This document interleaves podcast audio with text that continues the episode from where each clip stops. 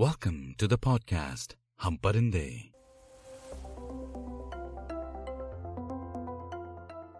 कुछ परिंदों के न घर होते हैं, न घोंसले, बस पर होते हैं और हौसले। पिछले एपिसोड में आपने सुना इंटरव्यू कैसे दिया जाता है। आज के एपिसोड का नाम है हिंदी बाबू अंग्रेज़ी में। तो जी, नौकरी हो गई, मैनेजर बन गए, विदेश घूम आए और अब टाइम आ गया था माँ बाप के अनुसार सेटल होने का।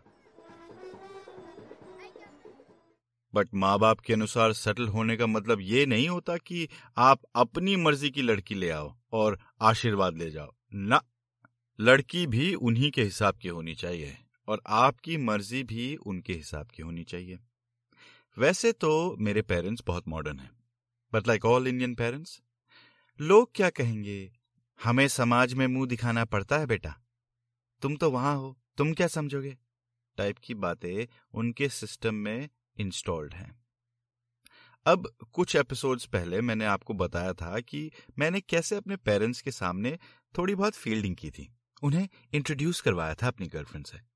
जब इंडिया गया था तो उसकी दी हुई एक फ़ोटो बुक भी दिखाई थी।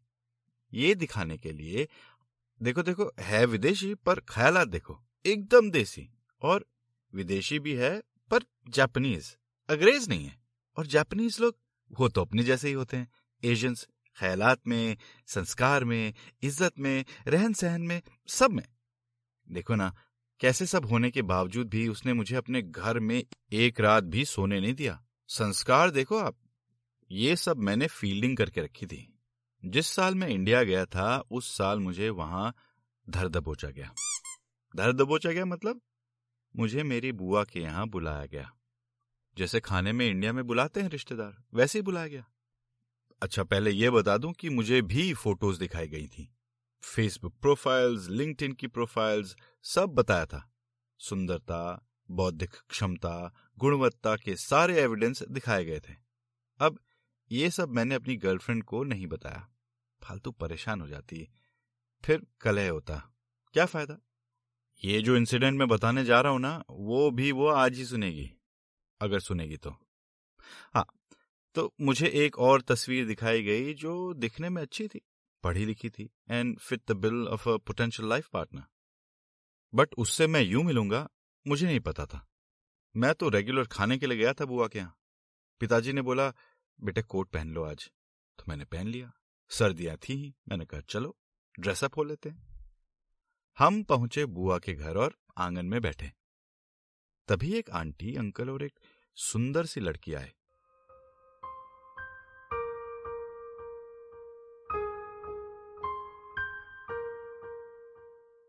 हेलो, हाय, नमस्ते हुई। चाय परोसी गई। स्मॉल टॉक से माहौल हल्का हुआ। फिर बिना वार्निंग के किसी बड़े ने बोला, आप लोगों को अलग से बात करनी हो तो अलग से बात? मेरी घंटी बजी। ओ अच्छा। मैं गया अंदर। वो भी गई। वो थी सुंदर काफ़ी और कॉन्फिडेंट भी। हम सोफे पे बैठे। इधर उधर की हमने बातें की। एजुकेशन की do I want to stay in the US forever she was born and brought up in Delhi but अभी दुबई में सेटल्ड है, वगैरह वगैरह। अच्छी लड़की थी। उसे भी शायद मैं अच्छा लग रहा था। Then I drop the bomb मेरी ना यार एक गर्लफ्रेंड है। अच्छा और इंडियन नहीं है। अच्छा और मुझे पता नहीं था कि तुम यहाँ आने वाली हो। अच्छा फिर उसने मुझसे पूछा are you sure about this are you sure about your girlfriend are you sure मने मैंने कुछ नहीं बोला। स्माइल की और हम बाहर आँगन में आ गए। I had to go meet my friends उस शाम को। तो मैंने सबसे विदा ली और निकला। बट उसका ख्याल मेरे मन से नहीं गया। फिर अपने दोस्तों के साथ शाम बीती। मैंने अपनी एक गर्लफ्रेंड को बड़ी ही सीरियसली पूछा, क्या लगता तुझे? ये लड़की जिससे मैं अभी अभी मिला हूँ, बहुत सही है यार। संस्कारी है मॉडर्न है, ब्राह्मण है हमारे जैसी। एजुकेशनल कंपैटिबिलिटी होती हमारी। परिवार भी अच्छा।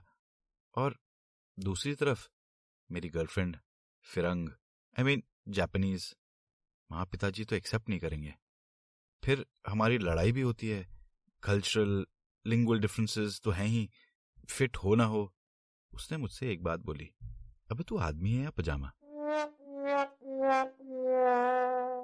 जब प्यार करता है अपनी गर्लफ्रेंड से और चॉइस भी तेरी है, क्या फ़र्क पड़ता है?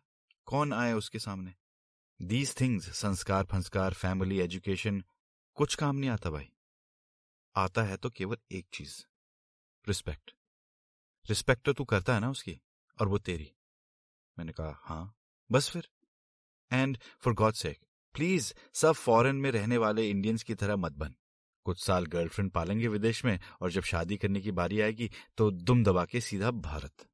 मैंने कहा, इसमें कुछ गलत नहीं है कि आपको अपने जैसे लोगों के साथ शादी करनी है। हाँ बट जिसके साथ आपने कमिट किया हो उन्हें भी तो लगे कि हम भारतीय हैं, अपनी जबान के पक्के होते हैं। ऐसे नहीं। बात में दम था। मैं पूरी शाम और रात वही सोचता रहा। डिसीज़न अभी नहीं लेना था, बट फिर भी। प्रोपोजिशन अच्छा था ये। अब तक दिल से मैंने कई फैसले लिए थे, और कई गलत फैसले लिए थे। क्या मुझे अब दिमाग से लेना चाहिए फैसला? माँ पिताजी की सुननी चाहिए। हम्म? हमने नंबर्स एक्सचेंज किए थे। थोड़ी बहुत बात हुई। मैंने जब अगली बार अपनी गर्लफ्रेंड का फ़ोन उठाया तो उसे मेरी आवाज़ में कुछ अलग लगा। मैंने उसे बताया क्या हुआ। माइनस की लड़की से भी मिला था। I know I know but क्या बोलता उससे? मैंने केवल इतना बताया कि मम्मी पापा देखने आए थे। आज तो पता ही चल जाएगा उसे। खैर, कुछ दिन बीते और मेरे वापस आ जाने का टाइम आ गया। मैं दिल्ली में अपनी कज़न के घर रुका था। सुबह टैक्सी ली देहरादून से और दोपहर तक उसके यहाँ। शाम को मैं और मेरी बहन ऐसे ही बाहर टहलने के लिए निकले। वापस लौटे तो देखा कि एक अंकल और आंटी हमारे पीछे पीछे हम जहाँ मुड़े, वो वहाँ मुड़े। हम जिस गली में जाए, वो उसी गली में आ जाए। हम अपार्टमेंट की सीढ़ी चढ़े तो वो भी चढ़े। हमने अपने दरवाजे में एंटर किया तो वो भी करने लगे। एक्चुअली वो लड़की के पूफू पूफा जी थे। हमने उनसे चाय पानी पूछा और फिर बैठे रहे। हमें पता ही नहीं था क्या बात करनी है। इतने में वो लड़की वहाँ पहुँच गई। I was shocked. ये क्या हो रहा है? हमारी फिर बात हुई। उसने मुझसे फिर पूछा आई यू श्योर मैंने कई देर उसकी आँखों में आँखें डाली और फिर कहा तुम यार बहुत सुंदर हो। बहुत ही लाजवाब। और मज़ा आएगा लाइफ साथ में बिताने में। बट ना, एक प्रॉब्लम है। I love someone else I hope you understand what love is वो डिसअपॉइंटेड भले हुई हो, उसने दिखाया नहीं। She smiled she hug me हमने एक सुट्टा शेयर किया and she wished me well doing well for herself married with kids working in a multinational company हमारी बात नहीं हुई उसके बाद। But I know she is happy कहानी आदि हुई है। ब्रेक लेते हैं यहाँ। हाँ भाई। चलो अब एक बाउंसर तो डॉज कर ली हमने। मैं अमेरिका पहुँचा ही था कि I got a message from my parents यार, कोई बात नहीं। लड़की ने ही तुझे रिजेक्ट कर दिया। Not that it married but I felt happy कि वो समझदार थी कि उसने मेरी और अपनी एम्बेरसमेंट से बचा लिया। Kudos man I hope you're well अब इस इंसिडेंट के बाद आई टोल माई पेरेंट्स मैं तो अपनी गर्लफ्रेंड से ही शादी करूँगा। आपको जो उखाड़ना है उखाड़ लो। अच्छा ये सब बात तब हुई थी जब मेरा ले ऑफ़ नहीं हुआ था।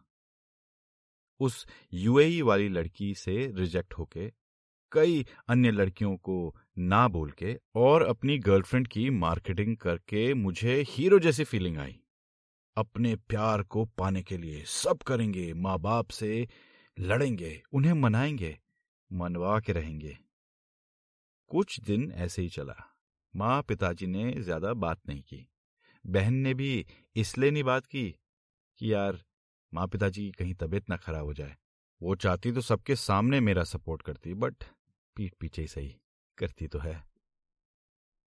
फिर हुआ डिसुएशन का दौर शुरू। शुरुआत हुई सॉफ्ट एक दीदी हैं जो यहीं रहती हैं डैलस में। उनसे पहले पूछताछ करवाई गई। हम दोनों को डैलस बुलवाया गया। साथ थोड़ा टाइम बिताने। फिर रिपोर्ट इंडिया गई। लड़की तो अच्छी है, पर हमारे साथ सेट होगी, पता नहीं, हिंदी नहीं बोलती अब अमेरिका में पली लड़की डाउट डाल दिए अगला चरण था बात न करने का, साइलेंट ट्रीटमेंट के बाद डायलॉग वाला। बेटे, ये पढ़ा लिखा कर यही सीखा माँ बाप का दिल दुखाना, है? एक ही इच्छा होती है माँ की, कि अपनी बहू खुद चूज़ करे। तूने तो वो चॉइस भी नहीं छोड़ी मेरे लिए। चल, ब्राह्मण न सही, इंडियन तो होती। तेरी बाकी की दोस्त, वो स्कूल वाली, वो कॉलेज वाली, वो वर्क वाली, वो कहाँ है? कोई नहीं है। आ एक्सक्यूज मी सब आपने टाइम टाइम पे खुद रिजेक्ट किए हैं, याद है? सबको। अभी स्कूल खत्म कर ले, फिर सोचना है सब। अभी कॉलेज खत्म कर ले, फिर सोचना है सब। अभी नौकरी लग जाए, फिर सोचना है सब।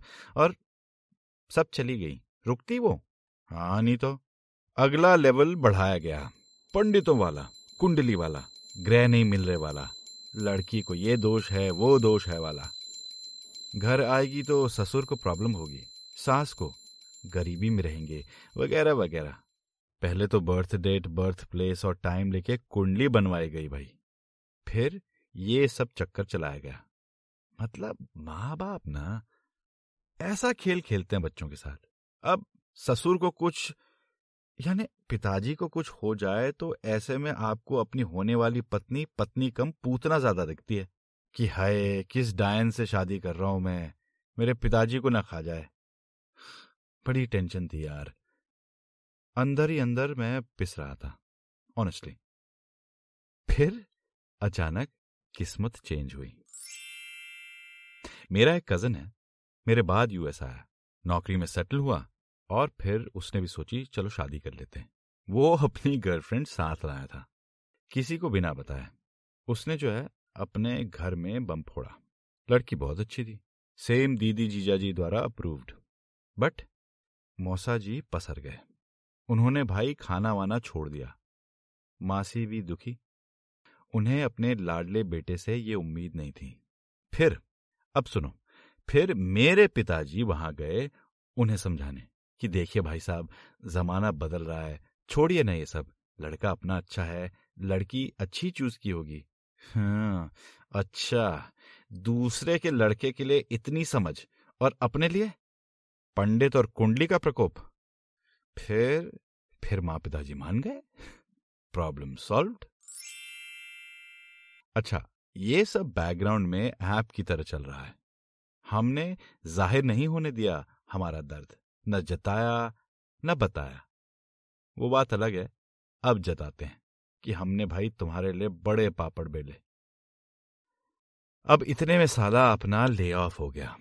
मैं सब छोड़ छाड़ के इंडिया वापस आने वाला था। मुझे ये था कि भाई जितना खेलना था खेल लिया, पैसा कमाना था कमा लिया, नौकरी करनी थी कर ली। आपको पता तो है ही, वो दो तीन महीने कैसे बीते? बट आपको ये नहीं पता कि उन तीन महीनों में एक महीने मेम साहब काम से एक महीने की छुट्टी लेकर अपने डैड, जो कि यूएस आए हुए थे जापान से, के साथ टाइम बिताने गई। मैं तो इंडिया की टिकट कटवा चुका था। ये सोच के कि नौकरी तो अब मिलेगी नहीं, इतनी जल्दी। जुगाड़ भी बिठाए थे, बट शी सेट कि if you do go to India, I will follow you. मुझे यकीन नहीं हुआ। कोई नहीं फॉलो करता यार आजकल।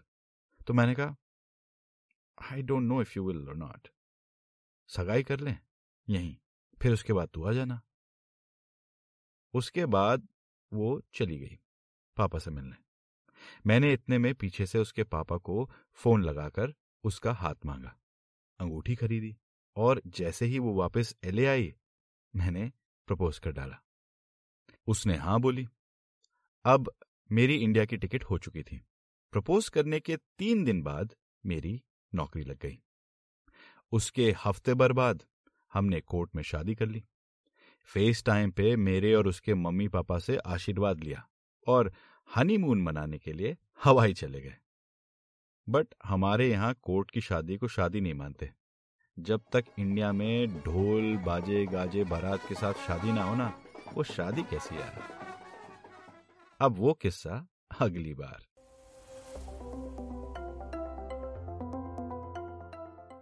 आप सुन रहे हैं आपका अपना पॉडकास्ट हम परिंदे। अगले एपिसोड में सुनिए, अगले एपिसोड में ही सुनाऊँगा।